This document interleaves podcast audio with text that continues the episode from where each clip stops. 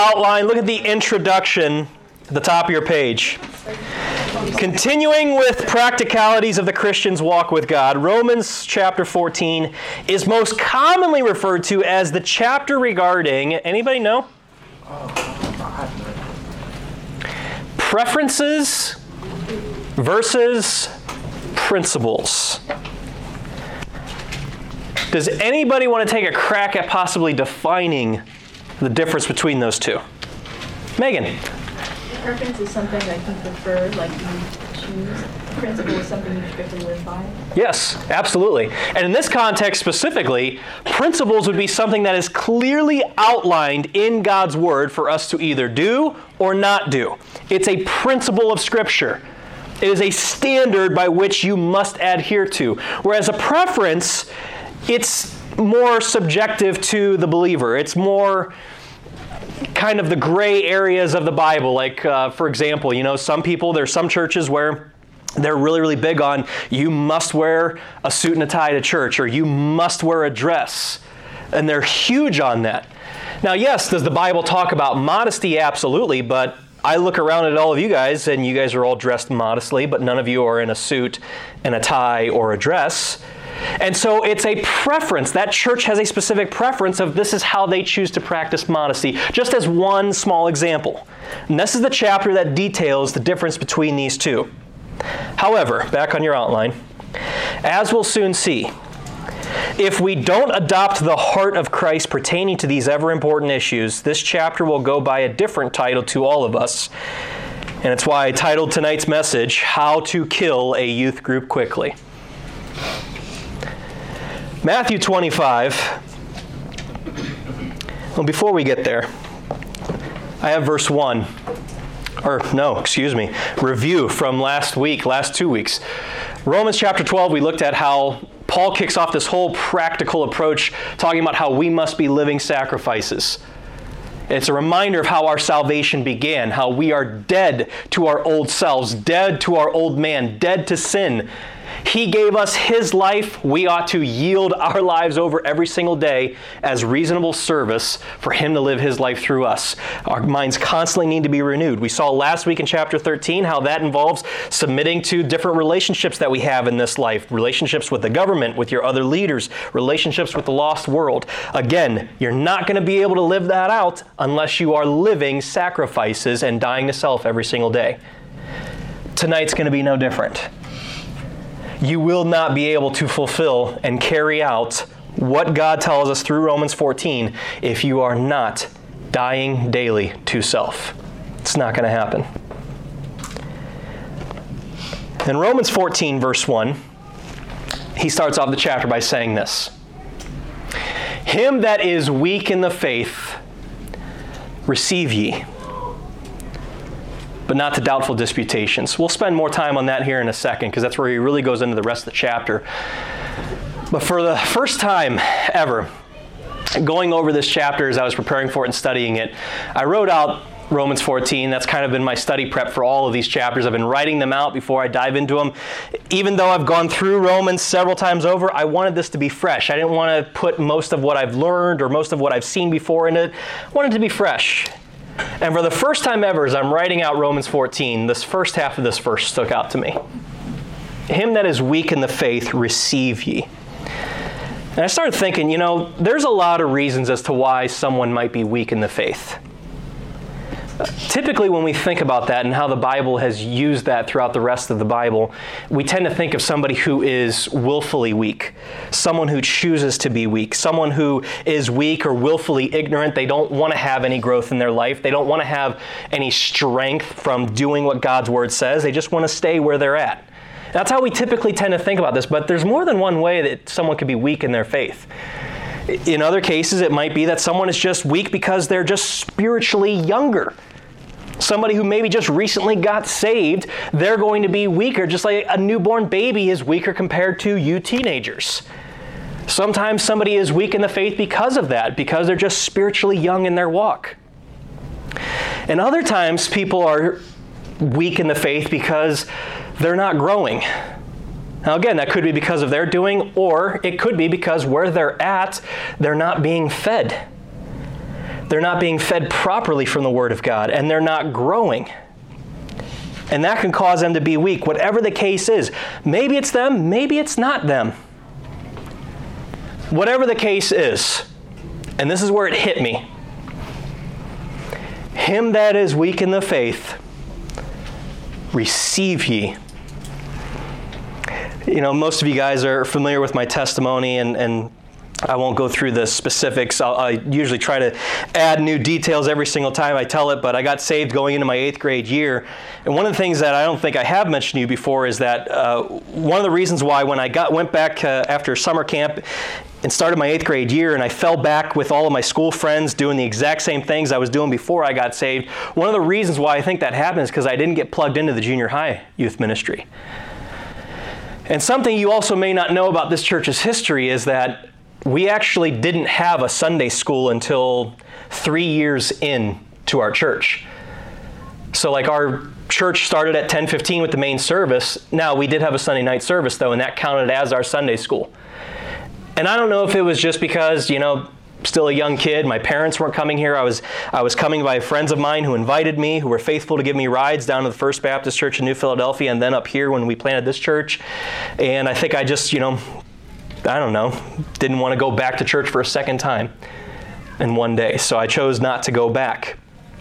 Fast forward two years of living my life my way. Eventually, though, when I get up to be a freshman, still not walking with God, I don't know what it was, but something compelled me to go to senior high and it was on a Sunday night, and so I started going. And this was at the beginning of my freshman year. Again, not walking with God, but there every single Sunday at youth group, there every single Sunday morning for main service. And uh, I would participate, have fun, but put on the facade. But deep down, I was a weak believer. And I wasn't growing. And um, I remember there was this one particular Sunday night in April and I can't remember what the passage was. I can't remember what Pastor Jay taught on, but uh, I remember being stirred in my spirit. And uh, I asked him, because we were at Jackson High School back then, I was like, Can I see in the hallway? And uh, I told him that um, I need more of this. I need more of what we've been doing the last year because two days, two times a week wasn't enough. Sunday school and main service. I needed something more. And really, it was a cry for help because I knew God wanted more out of me than what I was giving Him.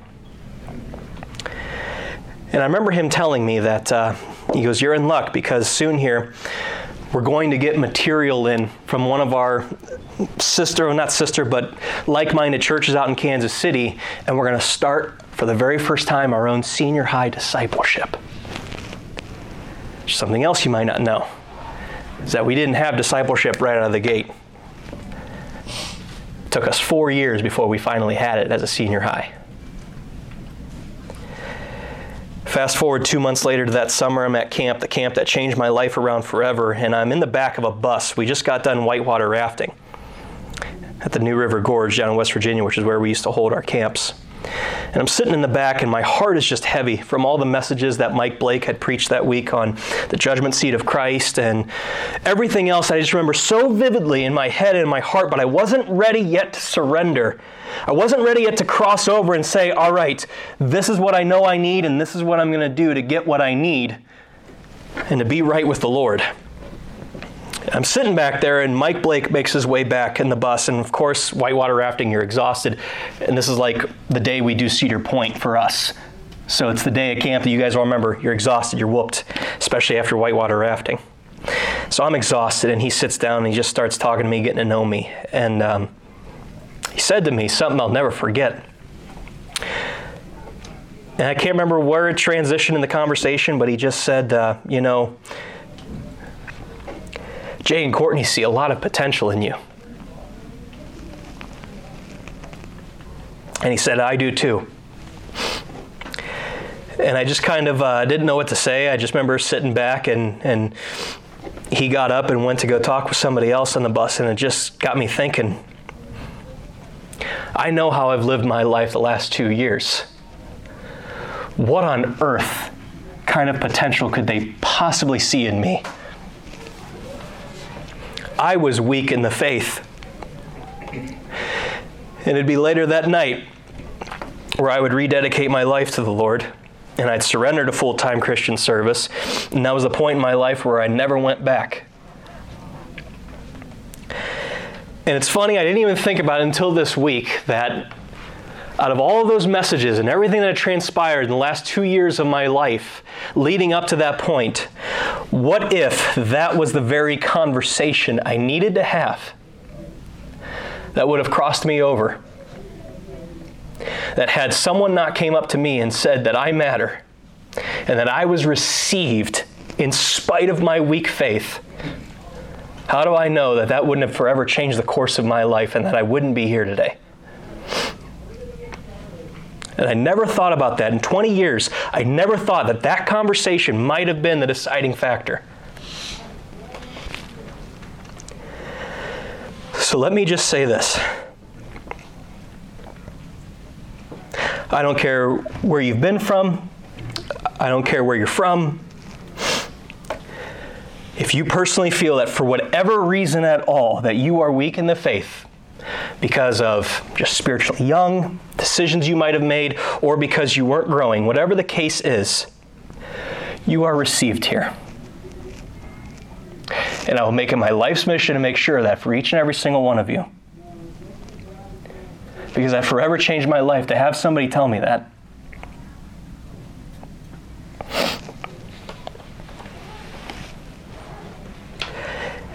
And I'm sorry if so far in the last year that we've been here, if I haven't made you felt that way.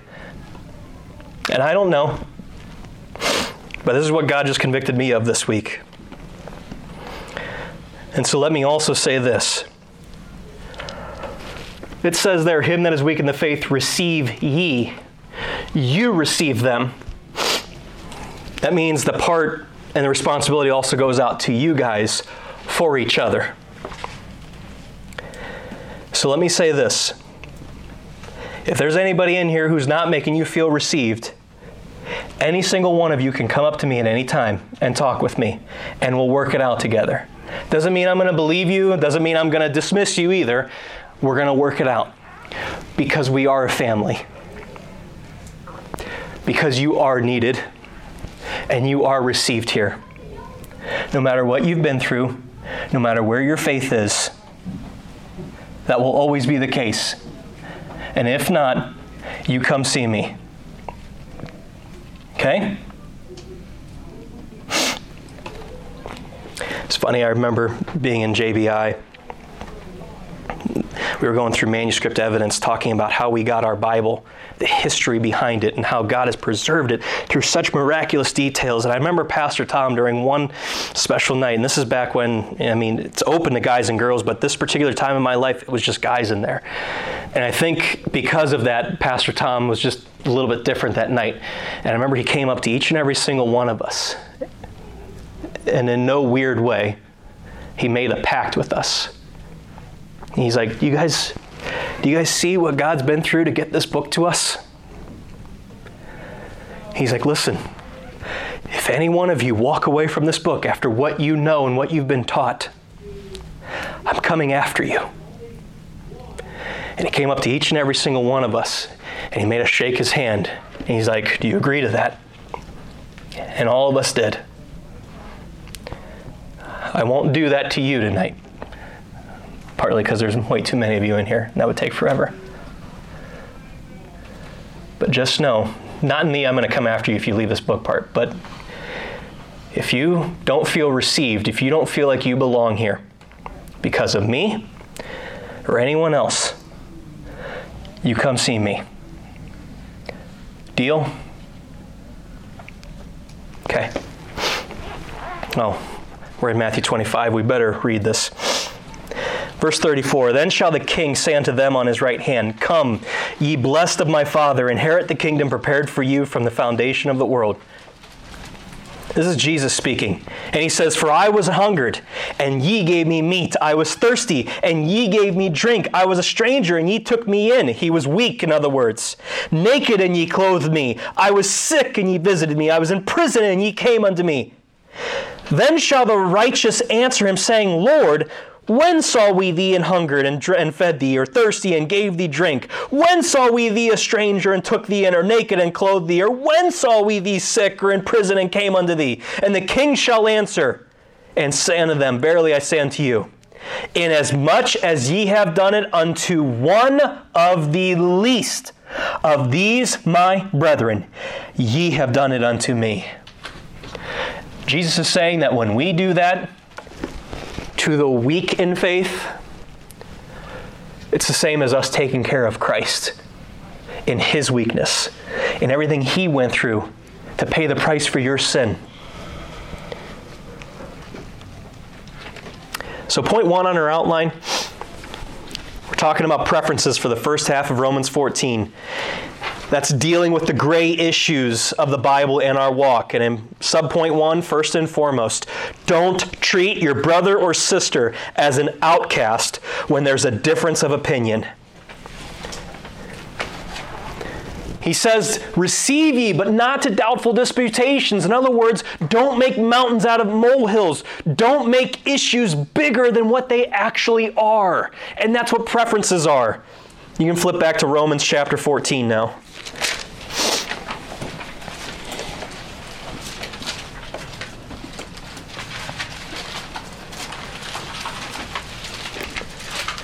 He goes on further in point two. He says, Don't argue with or judge each other over matters that have nothing to do with salvation or sanctification.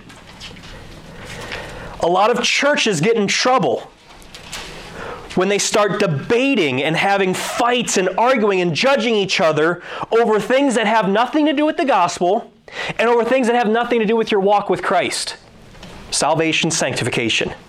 That's where churches get into a lot of trouble with these gray areas, with these preferential areas. And let's just put it more down onto our level. You guys might not have fights over how each other dress. But are there other little petty things that you might bicker over?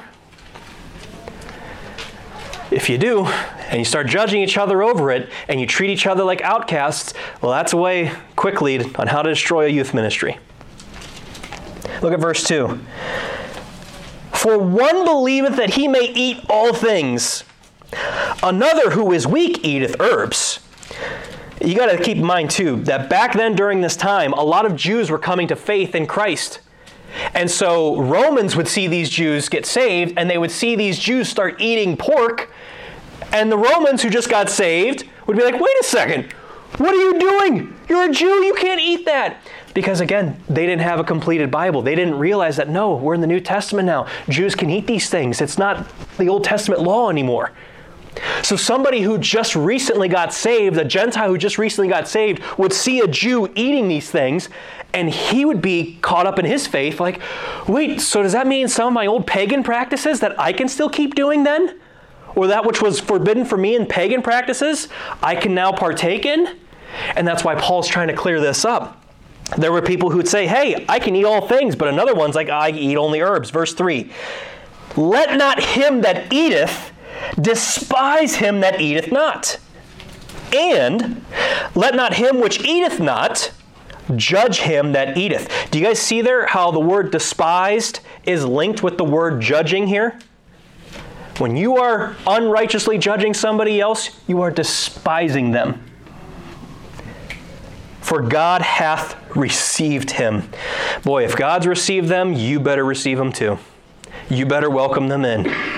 Verse 4 Who art thou that judgest another man's servant, Christ's servant? To his own master he standeth or falleth. Yea, he shall be holden up, for God is able to make him stand. In other words, don't argue with each other over things that have nothing to do with the gospel or how to walk properly with Christ. Doesn't matter. 1 Timothy 1 4.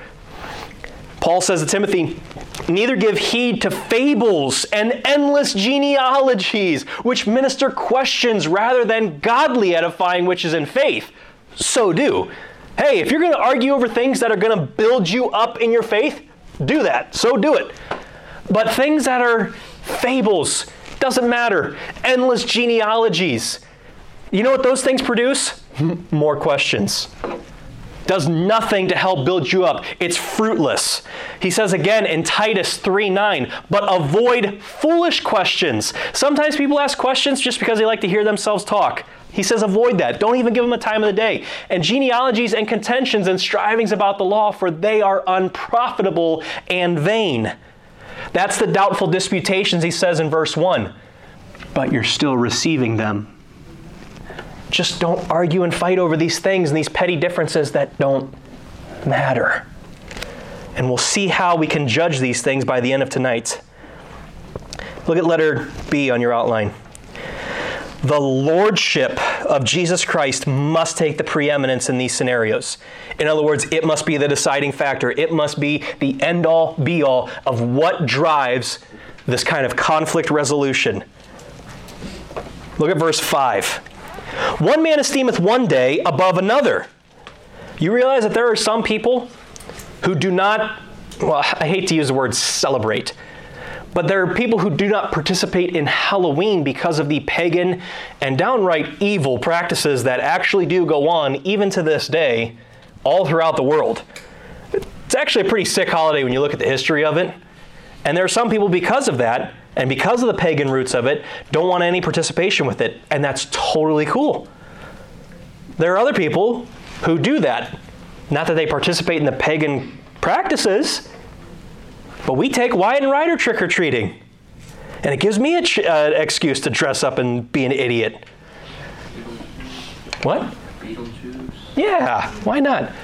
Sometimes Batman. That's what he's talking about. Hey, one man regardeth the day, another guy is like, hey, all days are the same to me. You see how it has nothing to do with salvation or sanctification? Verse or remaining verse 5. Another esteemeth every day alike. Let every man be fully persuaded in his own mind. He that regardeth the day regardeth it unto who? And he that regardeth not the day to who? He doth not regard it. He that eateth, eateth to who? For he giveth God thanks, and he that eateth not, to who? He eateth not and giveth God thanks. For none of us liveth to himself, because you're dead, and your life is hid in Christ. You have been crucified with Christ. Nevertheless, you live, yet not you, but Christ liveth in you, and no man dieth to himself. Verse 8 For whether we live, we live unto who? And whether we die, we die unto who? Whether we live, therefore, or die, we are who? You see why I mentioned the lordship of Christ? You know what's interesting? I also looked this up. Never knew this before this week when I studied this. Did you know that the word Lord is used 10 times in this chapter? And it's used 10 times in chapter 16. Now, why that's significant is chapter 14 that we're reading tonight and chapter 16, and well, actually, next week's time when we finish this they tie for the second most usage in all of the New Testament of the word Lord. Second only behind 1 Corinthians chapter 7. You know what Paul is trying to get through to these people? It's the same thing he was trying to get through to the Corinthians in 1 Corinthians chapter 7. That you must come to a point in your life where Jesus Christ is not just your Savior, but He is your Lord. He is your Master. I think there's only a small handful of you juniors and seniors in here, but do you remember a winter camp a couple years back that I taught called Jesus Your Lord? Hold your place here. We got time. Turn over to Luke 17. The headline verse was this passage here. This is my story.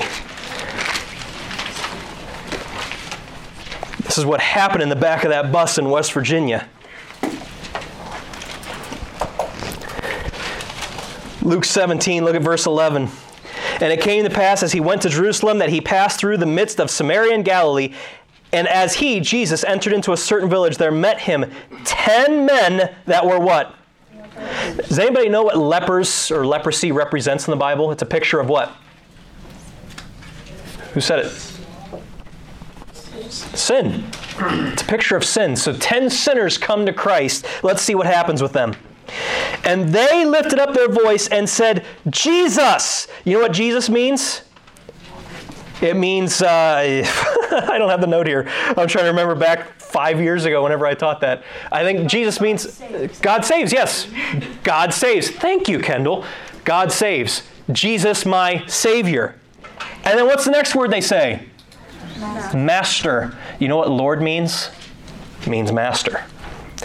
So they're saying, Savior, Lord, have mercy on us. They know who He is. They're coming to Him because they know that only He can dispense mercy, and they ask to receive it. And when He, verse 14, saw them, He said unto them, Go.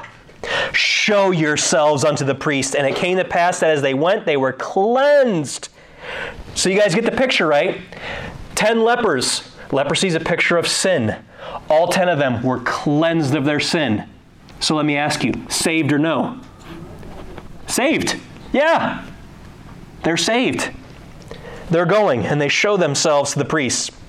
Verse 15.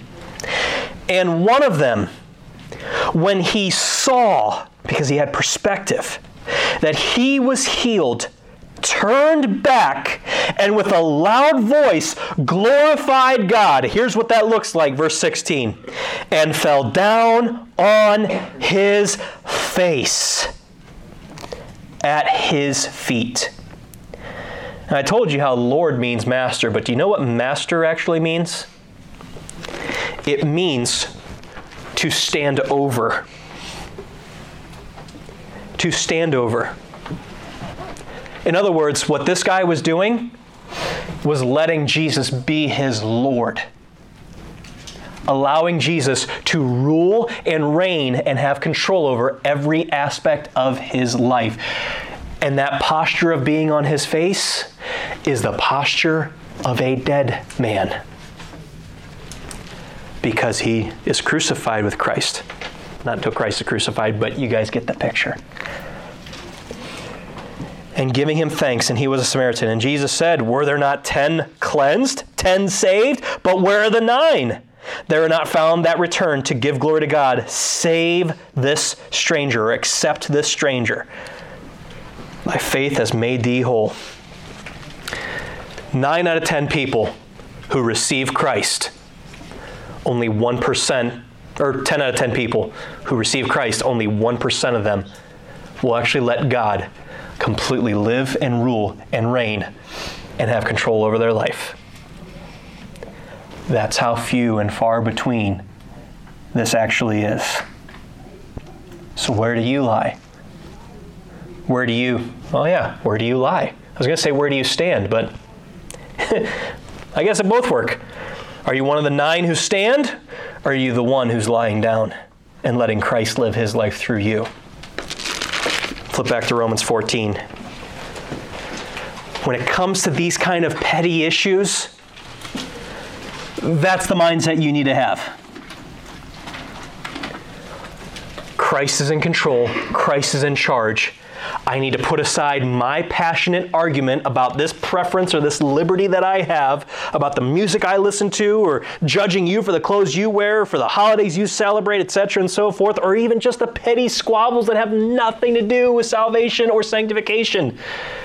Putting those things aside and letting Christ rule and reign, that's the key. Look at verse 10. But why dost thou judge thy brother? Or why dost thou set it not thy brother? That's interesting too.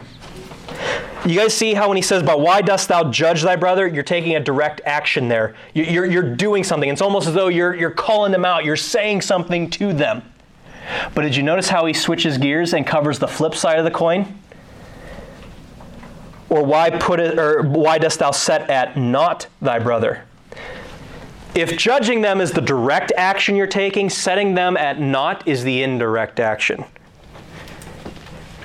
He's saying both are wrong. Some of you might be bold and brazen and be like, hey, you know what? I have a problem with you for this. And it's not sin related, it's not biblical related, it's one of those gray areas that we're talking about. That's the judging part. But some of you may also be of the mindset of, hmm, oh, they think that? Uh, well, there I am, just going to not say hi to them anymore on Wednesdays or Sundays. Mm, I'll do that though. Mm-hmm. Make that face. That way, know. Oh, do you know what they did? Do you know what they think? You're setting them at naught. It's not the direct action, it's the indirect action, and both are equally wrong. And look what he says here. Why dost thou judge thy brother? Why dost thou set at naught thy brother? For we shall all stand before the judgment seat of Christ. Somebody remind me again, uh, what's this type of judgment? It's the judgment for only who? Lost people? Believers. Believers. It's you standing before God having your day in court for your works since the day you got saved. And it includes these kind of conversations and topics and discussions. For it is written, As I live, saith the Lord, every knee shall bow and every tongue shall confess to God. So then every one of us shall give account of himself to God. Do you guys see that? Let's read it again. So that let's read it all together. Why the heck not? Verse 12. So then Let's read it all together. So then, every one of us shall give account of himself to God. Now do you see why in 2 Corinthians chapter 5 verse 11 it says knowing therefore the terror of the Lord? If that day doesn't scare you, hmm, might want to re-listen to this message when it gets posted. Point 2 knowing that all of us individually will have to give an account the judgment seat of Christ as to what degree we allowed Christ to be the Lord of our lives. Oh, I completely skipped point one, didn't I? Sorry. Point one. Point two will make more sense when we cover point one. When it comes to preferential beliefs, music, clothing, etc., all things must be done as unto the Lord through personal convictions as we surrender control to Him knowing that all of us individually will have to give an account at the judgment seat as to what degree we allowed Christ to be the Lord of our lives. So, hey, if somebody in here has a personal belief of, hey, you know what, I don't listen to that music, and here's the reason why, respect that. And if you hold the belief that you don't listen to that music, don't start condemning them if they do listen to that kind of music. Now, I do feel like I need to clarify this. we as leaders tend to fall more on the conservative side of things. Reasons being, 2 Timothy 3 makes it very clear that as we get closer to the day of the rapture, things are going to get worse and worse. And so, if we talk with you guys about music or dress or, I don't know, any other kind of preferential thing, and we're telling you guys to be cautious, and we're telling you guys to be careful. And if it may seem like we're getting to that point where you might think, oh, you guys are violating the judging clause here, that may be so. I don't want to discount that. Maybe we are. But look at it also from the perspective of maybe we see an attitude or an action that is coming forth because of what you're letting into your ears, because of what you're letting into your eyes, because of the way you dress, Maybe we see an attitude and action that's brewing that is causing us to say, hey, you have liberty in Christ to listen or watch that stuff, but I'm also seeing that you're kind of having a foul mouth, or I'm seeing it's kind of getting you a little angry and amped up. Have you considered that maybe this stuff is what's influencing you? We will present things to you guys like that, especially if we see that there's attitudes or actions that might be coming and stemming from these very things. You do have liberty in Christ with that, but we're warning you as leaders be careful because things are going to get worse and worse the closer that we get to the rapture. Which means the things that you listen to are going to sway you and influence you more than it would when we were in school. It's going to be stronger of a pull, stronger of a pull back to the worldly system. Want to make sure I said that. All right, so that's preferences. Now we come to main point number two principles. And preferences, again, are those gray areas that the scripture doesn't really cover. Uh, you know, and, and, we can tend to make mountains out of molehills with those things. Principles being truths of scripture, man, the main goal for this one is keep the main thing the main thing. In other words, what does the Bible say? Let God be true and every man a liar. So if you're in clear violation of the Word of God, hey, no, you can't pull up Romans 14 on this one. If you're in clear violation, we're going to say something to you. And as brothers and sisters in Christ, if you see something in love, receive Him and do the same. So, letter A. Always, always, always have a mind of humility and charity towards your brothers and sisters above your own preferences and liberties. Because you're letting the lordship of Christ rule and reign. Look at verse 13. So then, every one of us, or verse 13, sorry. In light of the judgment seat of Christ, let us not, therefore, judge one another anymore, again in the gray areas. But judge this rather. In other words, he's going to give you a principle. Paul's saying, hey, there's certain areas don't get involved in, don't make mountains out of molehills, but you are going to judge this. He's, in other words, he's commanding it. And since Paul is under the inspiration of the Holy Ghost here in 2 Peter 1 and 2 Timothy 3:16, this means God is commanding it. So this is a principle. He does want you to do this. Let us not therefore judge one another anymore, but judge this rather, that no man put a stumbling block or an occasion to fall in his brother's way. Yeah, I gotta share this. This is, I got permission from him to share this story. It's his story. I'm involved in it, but I, I, it just fits. And I couldn't think of anything else. And maybe this will help kind of solidify things a little bit more for you guys.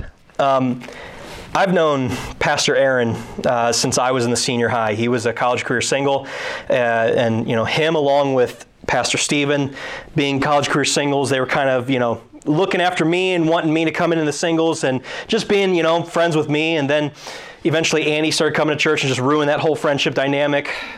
Really wish he was here to hear that. Um, but uh, for those of you who've never heard Pastor Aaron's story, you know, he had a rough background, even after he got saved, uh, of just sin issues, kind of similar, similar to me in that we got saved. There's a period of time walking away, but things that he did, man, you can ask him about it. He'll tell you. But um, just really, really took him down a dark place, especially when he was in the National Guard over in Italy for a short time. Well, anyways, when he came back and was walking with God, he hadn't been walking for, with God for too long. And uh, I remember me, him, I think Andy was there, and uh, two other guys, two other friends of ours from the singles. We were just going to do a road trip because that's what we did. When you get to college career singles, it's kind of fun. You just do spontaneous road trips because you have no responsibilities. It's fun. So we decided to do like just a, a one night road trip to West Virginia. Like we left at like four o'clock. We were going to drive down, like get some food there, and then just drive back. Didn't matter when we got home. Again, single life, bachelor life. And uh, I remember I don't know what it was, but I was wearing a t shirt of my brother's, and it was of a metal band. It was a secular metal band. And uh, I wore it, and Aaron saw it, and he's like, Oh, dude, I used to listen to them all the time. And so we get in the car, all of us, and then eventually a conversation comes up like, Hey, let's listen to some old, like, awesome music. And it was a lot of, like, different metal or different rock, things like that, but definitely not too many Christian songs, let me just tell you. And uh, here I am, and we, a song comes on, classic rock song. You guys are probably going to laugh at this, but it, it fits with the story I'm going to share. So I won't take it against you if you laugh. The lyric goes like this So let me get to the point. Let's roll another joint. Turn the radio down. It's too loud. I want to slow things down. And here I am because I've never done drugs before. That didn't affect me. It was a catchy tune, it was a catchy beat. But as I'm hearing that and even kind of singing along to it, not thinking anything, the lyrics just go in one ear and out the other, I turn and look at Aaron. And Aaron is almost like going into like this like reliving old memories where he's actually, you know, mocking out like the actions of doing that. And that's where it hit me. I was like, holy smokes, like this is probably bringing up some old feelings of him because if you know his story, music was his God. He'll tell you that. Music and rock music was his God. And that was the gateway to all of the drugs and the things that he ended up getting himself into. So here we are listening to this stuff, and it's conjuring up old memories that he has brought on by me. Long story, short, too late. Uh, we were all just kind of rowdy that night. We didn't sin or anything like that, but I remember like he ended up getting pulled over. He was driving. He ended up getting pulled over for going like 90 and a 65. And I remember him, I think he was actually possibly even mouthy with the cop and got a ticket for it. And we all said we're going to chip in and pay for it. Uh, or pay our part for it, you know, and things like that. And it was just a weird night. So the next day, or two days later, we go to church, and he pulls me aside, and he's like, "Dude," he's like, "I feel absolutely disgusted that we listened to that music because it conjured up all of those old feelings of the things that I felt when I was in that sin and I was in that lifestyle. And he told me, he's like, dude, you can't wear that shirt anymore and we can't listen to that stuff anymore when we hang out. And at first, I was kind of ticked at him. And I'm like, you're telling me what to do with my shirt? And hey, I can listen to that stuff and not go on a drug binge or not feel like I'm going to do things. I'm able to do that. But let's keep reading. We already saw verse 13. Let's read it again, actually.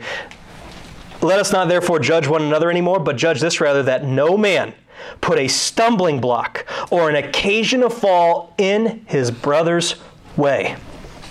I know and am persuaded by the Lord Jesus that there's nothing unclean of itself. We can eat anything, is the context he's saying. But to him that esteemeth anything to be unclean, music in some cases in this example, to him it is unclean. But if thy brother be grieved with thy meat because you don't see anything wrong with it, now walkest thou not charitably if you're eating in front of him when it's causing him to stumble. You're the one in error now because you're causing your brother to fall. Destroy not him with thy meat for whom Christ died. Yes, you have liberty to listen whatever you want to, but verse 16, let not then your good be evil spoken of, which it has a tendency to do. Do you see how these preferences can kill a youth ministry? Can kill friendships? Can kill somebody else's walk? We got to be careful.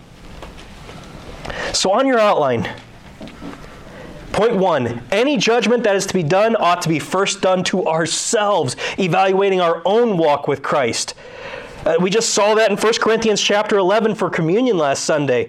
Judge this rather, you judge yourselves that ye be not judged of God. In 2 Corinthians 13 5, it says, Examine yourselves. Anybody know the next word? Daily. Examine yourselves daily whether ye be in the faith. And point two, don't let your liberty become a stumbling block for your brother or sister to sin. You all should check out 1 Corinthians 8, verses 9 to 13 later. It's basically repeating this. You got music, you have clothes that you wear. And let me just say this too I am so thankful for the youth ministry that we have right now, where we don't have to pull any of you ladies aside and say, you need to change the way you're, you're dressing right now because you're causing your brothers to stumble. Like my leaders had to with some of the girls in my youth group. Just keep this in mind though fashions change, times change. Five, ten years from now, when you guys are running this, you might have to have those uncomfortable conversations with key girls in your youth ministry about the way they dress because it's fashionable. Everyone else is dressed this way. You're causing your brothers to sin. Thankfully, we haven't had to have any of those conversations with any of you. So thank you for making this job easy. Letter B. Stay focused on building up the internal kingdom of God and not beautifying the external works of the flesh. Internal, not external. All of these preferential things, they're external. They have nothing to do with making you stronger in your walk with Christ. So don't make it an argument that ends up detrimenting that. Look at verse 16. Again, let not then your evil be or your good be evil spoken of. For the kingdom of God he says kingdom of God there, which, yes, surprisingly, in many churches, they don't differentiate between the kingdom of God and the kingdom of heaven. Uh, birds fly around in heaven, birds do not fly around in God. Therefore, the two are different. The kingdom of heaven is the physical, literal place where Jesus Christ will sit and rule and reign for all of eternity in Jerusalem. The kingdom of God is the spiritual, internal kingdom where Jesus Christ sits and rules and reigns from the seat of your heart. That's your salvation, in other words. That's what the kingdom of God is. And he, you, this is a, this is a core doctrinal verse that shows that there's a difference because he's saying, kingdom of God is not meat and drink. It's not something you ingest, it's not something tangible. But here's what it is righteousness and peace and joy in the Holy Ghost. For he that in these things serveth Christ is acceptable to God and approved of men. You know what we find from these verses? Point one believers who are actively serving won't have time to, to entertain petty arguments. And again, I've been trying to bring it back down to your guys' level. Maybe you guys don't have arguments over music or clothing or holidays or whatever, but do you guys not have petty arguments sometimes? Things that have nothing to do with the cross, things that have nothing to do with your sanctification? Yeah. Those who are actively serving, you're not even going to have time to entertain the petty arguments. And so if you are entertaining the petty arguments, time to get busy. It's time to get serving find somewhere and start serving there.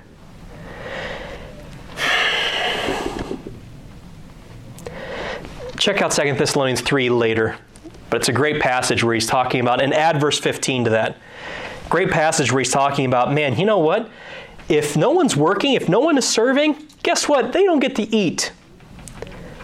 He's like, and that's something that should be known to everybody. Hey, receive them as a brother, not as an enemy, but man, get busy and you won't have these little petty disagreements with each other. Look at verse 19. Let us therefore follow after the things which make for what? And things wherewith one may edify one another, build one another up. That's what you need to follow after. For meat, whatever it is that is your preference, destroy not the work of God. It's, it's not.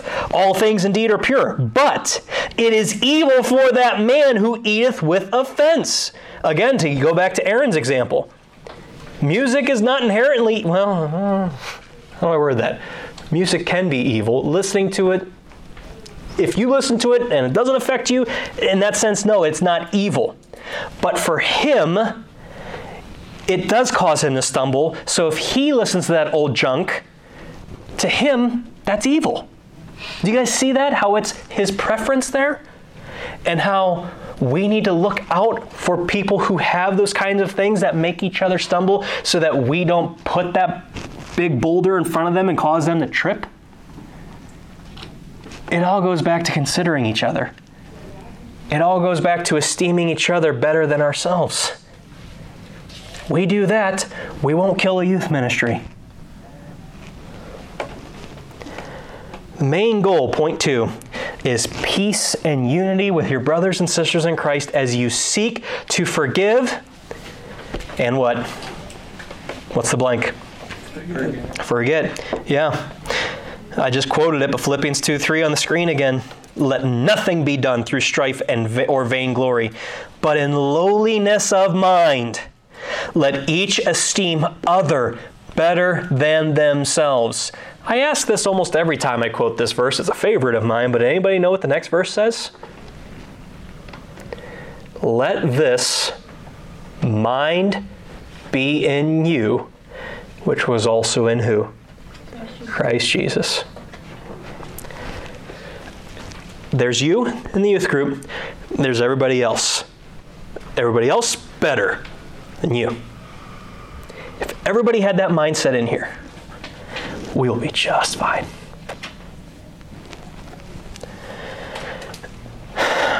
One last place I want you guys to go. Turn over to Psalm 103.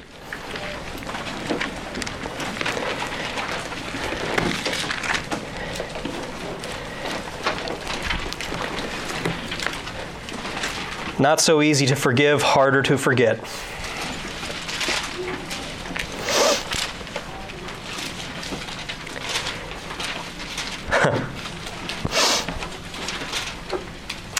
I have this note in here. I can tell it's a recent note because I completely and utterly forgot that I put this in my Bible. But this very famous psalm, as you will soon see why it's very famous in a little bit, this very psalm, it is projected by Bible scholars, people who study chronologies. It's very possible that this psalm was written by David soon after his sin with Bathsheba.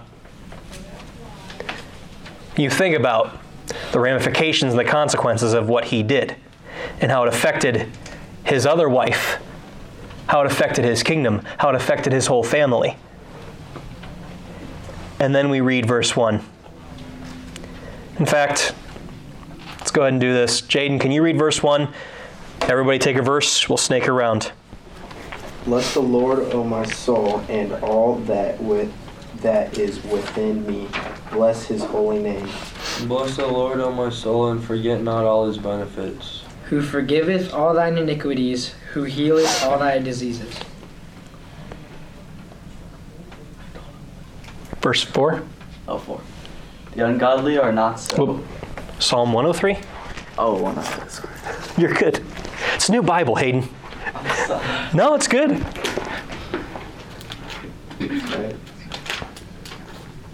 Right? Wants to come back to you? Yes. All right, Ray, go ahead and take four. who rede- who redeemeth my life from destruction, who croweth, croweth thee with loving, loving kindness and tender mercies. Hayden, verse 5, and then Walker, you can do verse 6. That I may see the good of thy chosen. Uh, wait. One. That was 106. Oh my God. Dude, this font is small. I don't blame you at all. All right, 103, Yes. verse 5. How can you read that? Who satisfieth thy mouth with good things, so that thy youth is re- renewed like the eagles. The Lord executes righteousness and judgment for all that are oppressed. He made known his ways unto Moses, his acts unto the children of Israel. The Lord is merciful and gracious, slow to anger, and plenteous in mercy. He will not, Hmm. not always chide, neither will he keep his anger forever. He forgets. He hath not dealt with us after our sins, nor rewarded us according to our iniquity. He forgives. For as the heaven is high above the earth, so great is his mercy toward them that fear him. Hmm. Far as the east is from the west, so far hath he removed our transgressions from us. Like as a father pityeth his children, so the Lord pitieth them as that fear him. For he knoweth our frame, he remembereth that we are dust. As for man, his days are as grass, as a flower of the field, so he flourisheth. For the wind passeth over it, and it is gone, and the place thereof shall know it no more. Hmm. But the mercy of the Lord is from everlasting to everlasting upon them that fear him, Amen. his righteousness unto his children's children. Hmm. To such as keep his covenant, and to those that remember his commandments to do them. Hmm. The Lord hath prepared his throne in the heavens, and his kingdom rules over all. Bless the Lord, ye his angels that excel in strength, that do his commandments, hearkening unto the voice of his word. Bless ye the Lord, all ye his hosts, ye ministers of the, his that do his pleasure. Bless the Lord, all his works, in all places of his dominion. Bless the Lord, O my soul. Hmm. Yeah, a very famous song that Matthew Redman made popular. A couple verses that we recognize there. But you give the context of it, knowing when David more than likely wrote this. Forgive and forget, because God has forgiven and forgot all of your iniquities. So we ought to with each other. All right, application, point three. When in doubt, don't. I have the last two verses of Romans 14 up here on the screen for you. Hast thou faith? In other words, confidence that you're okay to entertain this liberty, to stream those shows, or to listen to that music, or dress the way you dress, etc. Have it to thyself before God. In other words, don't go saying everybody needs to think this way. Happy is he that condemneth not himself in that thing which he alloweth. And he that doubteth, in other words, if you're confident that, hey, you know what, I'm able to entertain this liberty that I have in Christ, uh, But what if it causes me to stumble? I don't know. He's saying here that if that's you, if you doubt, you're damned or you're convicted if you eat, because he eateth not of faith. For whatsoever is not of faith is sin. In other words, if you have a conviction, honor it. If you think that you watching this show is going to, or this movie, and you think that maybe there's something in it that's going to cause you to stumble later, when in doubt, don't. It's that simple. And you better have confidence, you better have a conviction, you better have faith. Otherwise, if you're just going into it blind, then you're the one in sin now. So when in doubt, don't. I have on here, I, I typed up this list, and this will go quick a list of practical questions to help you guys navigate preferences versus principles. I don't say this enough, and I really want to. I really wish I would have said this at like chapter one when we started Romans, uh, especially for those of you who have wide margins or new wide margin Bibles. You guys can take these study sheets, put them in your Bibles because again, the book of Romans will, will help you unlock the rest of the New Testament. It'll help you to know sound doctrine, everything we've covered, everything we've looked at. So if you want the past study sheets, because maybe you've thrown them away and you want to start doing that, let me know. I'll email them to you. I'll even fill in the blanks for you. I might even give you my teacher's notes with little highlights to know which ones we're going to read, which ones are on the screen. Anywho, if there's. So if you haven't done that, if there's one thing that I would love for all of you guys to put in your Bible right in Romans 14. It's every single one of these questions and the verses that follow them because they will help you greatly. So, in letter A, when approaching someone you believe to be in sin, in other words, you think that they're not having a right attitude, or maybe they said something, or maybe they did something, and you're having a hard time figuring out okay, is this a matter of salvation or sanctification, or is it just a petty problem of mine?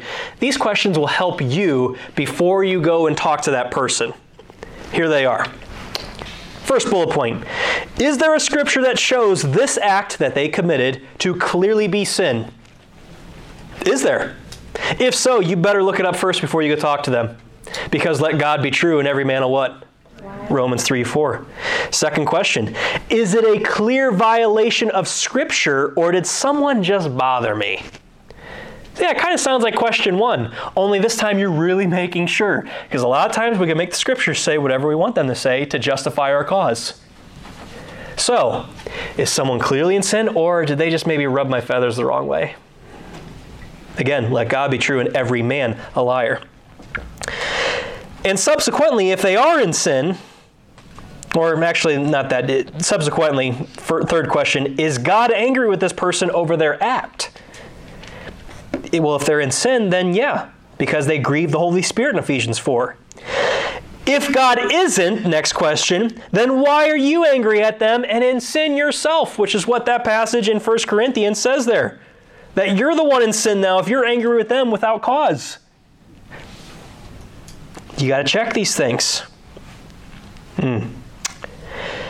And after you are putting these bullet points in your Bible, you might want to star and highlight and double underline this one.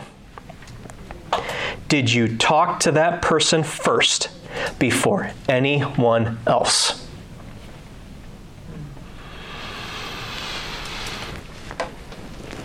Do you know how many churches would still be surviving if people just did that and disregarded the rest of them? Did you talk to that person first before you went to anyone else? Because when you go to somebody else and get their opinion, they have their own slant on it. They have their own perspective that they might go into.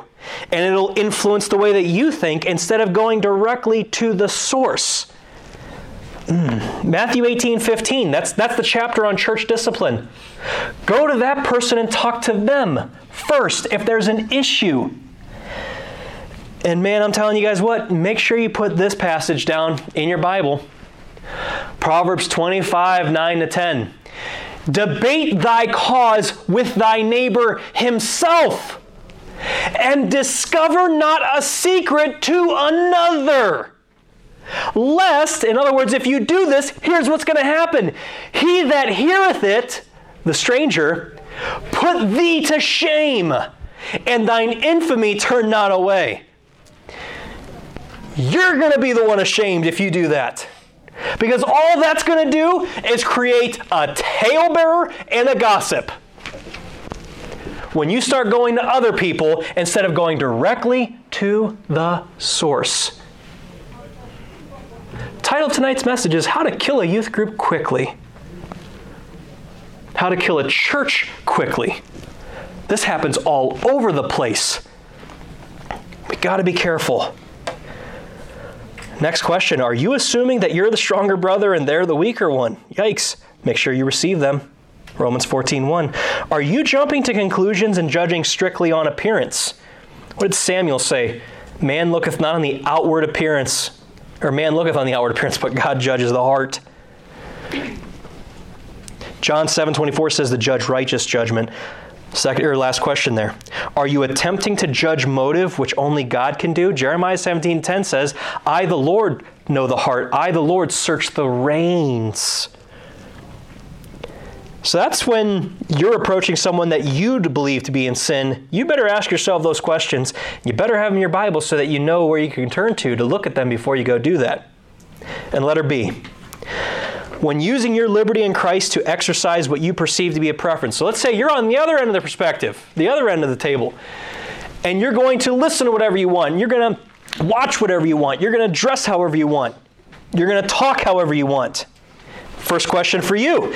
Instead of asking what's wrong with it, ask what's right about it. Whether you eat or drink, do all to the glory of God. What's right about it? What's bringing God glory here? Second question Does this thing I'm about to do have the tendency to control me? Hmm. That reminds me of, uh, you guys remember a couple years ago, Mike Blake? Man, he's getting a lot of attention tonight. You guys remember a couple years ago, Mike Blake did our, did our camp, and he had mentioned about, you know, a lot of you might think that because I'm not doing heroin or, or drinking or anything else, you might think, hey, at least I'm not like that guy and you don't realize that you're searching through you're surfing through YouTube or you're streaming Netflix and binge watching Netflix, that is your heroin. That is your alcohol. It's just something different. Is it controlling you? Eh. Third question Will doing this build others up? If not, might want to reevaluate. Would you be embarrassed if you were raptured doing it? Unfortunately, many, many people don't even consider that when they're doing this. Can I be a good example while doing it? Will it numb my conscience? Can doing this help lead someone to saving faith in Christ? Does doing this give off the appearance of sin to others? 1 Thessalonians 5:22 is a verse that all of you should have memorized by the time I'm done with this sentence. Anybody know what it says? Louder. It's one of the shortest verses in the Bible. Abstain from all appearance of evil.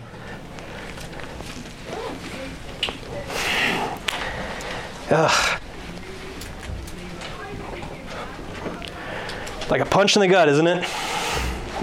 That's why the Word of God, Revelation chapter 10, it's sweet to our mouths, but when we start to digest it and we start to practically see it, it's so funny. Romans 12 to 16 get the least amount of billing in all of the book of Romans, and it's the most practical part of the entire book. Man. So let's start, or let's end how we started. I love you guys. And Romans 14:1. Anyone's weak for whatever. If, if somebody has made you weak, if you're just weak right now in your walk, you are received here. And if we, for whatever reason, have not made you feel that way, I'm sorry. And come talk to me.